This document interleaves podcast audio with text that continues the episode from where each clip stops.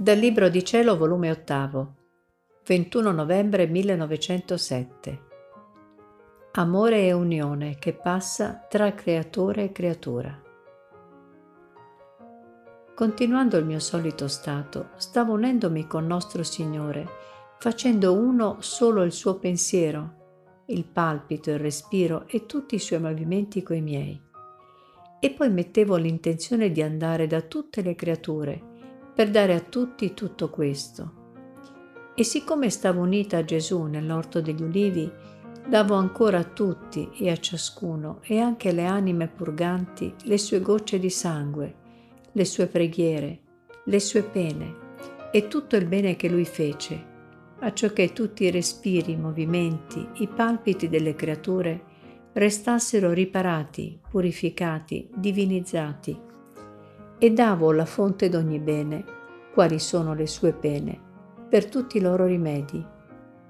Mentre ciò facevo, il benedetto Gesù nel mio interno mi ha detto, Figlia mia, con queste tue intenzioni mi ferisci continuamente e siccome le fai spesso, una freccia non aspetta l'altra e sempre nuovamente resto ferito.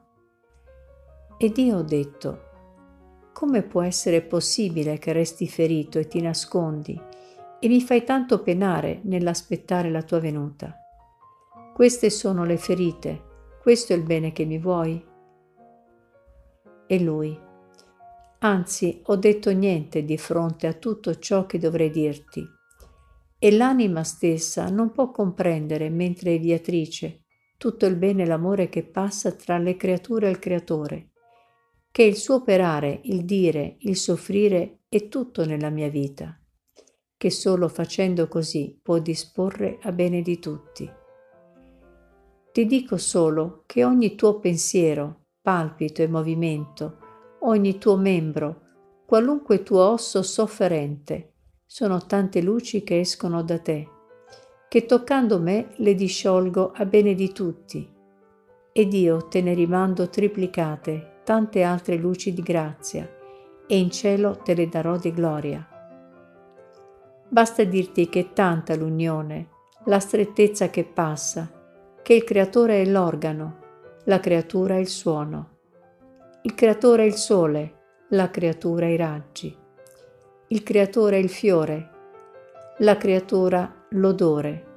Può stare forse l'uno senza l'altro? No, certo. Credi tu che non tengo conto di tutto il tuo lavoro interno e delle tue pene? Come posso dimenticarle se escono da me stesso e sono una sola cosa con me? Aggiungo ancora che ogni qualvolta si fa memoria della mia passione, essendo un tesoro esposto a bene di tutti, è come si mettesse al banco per moltiplicarlo e distribuirlo a bene di tutti.